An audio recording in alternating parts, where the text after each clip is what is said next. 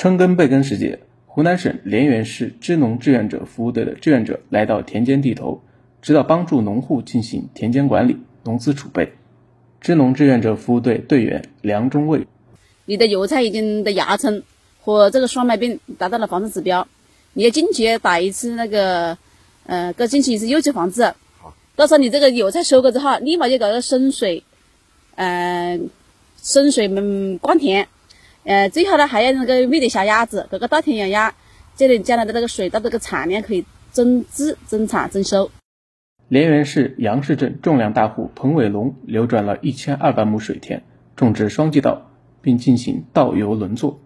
志愿者到田间仔细查看油菜生长情况，指导他及时、正确、有效开展病虫害预防和防治工作。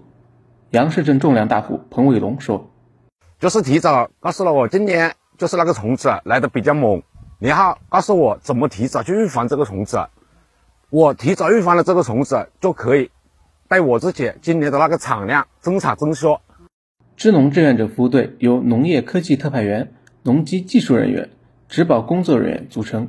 志愿者利用自己的技术特长，指导农户采购价格优、品质好的种子、化肥等农资产品。志愿者还教授农机设备操作技能。帮助调试和检修各类农机具，并开通农技服务热线，及时为农户解决问题、提供服务。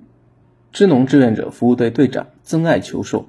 志愿者服务队用贴心周到的服务，让农民朋友种粮安心放心；用专业的技术指导，提高粮食产量和品质，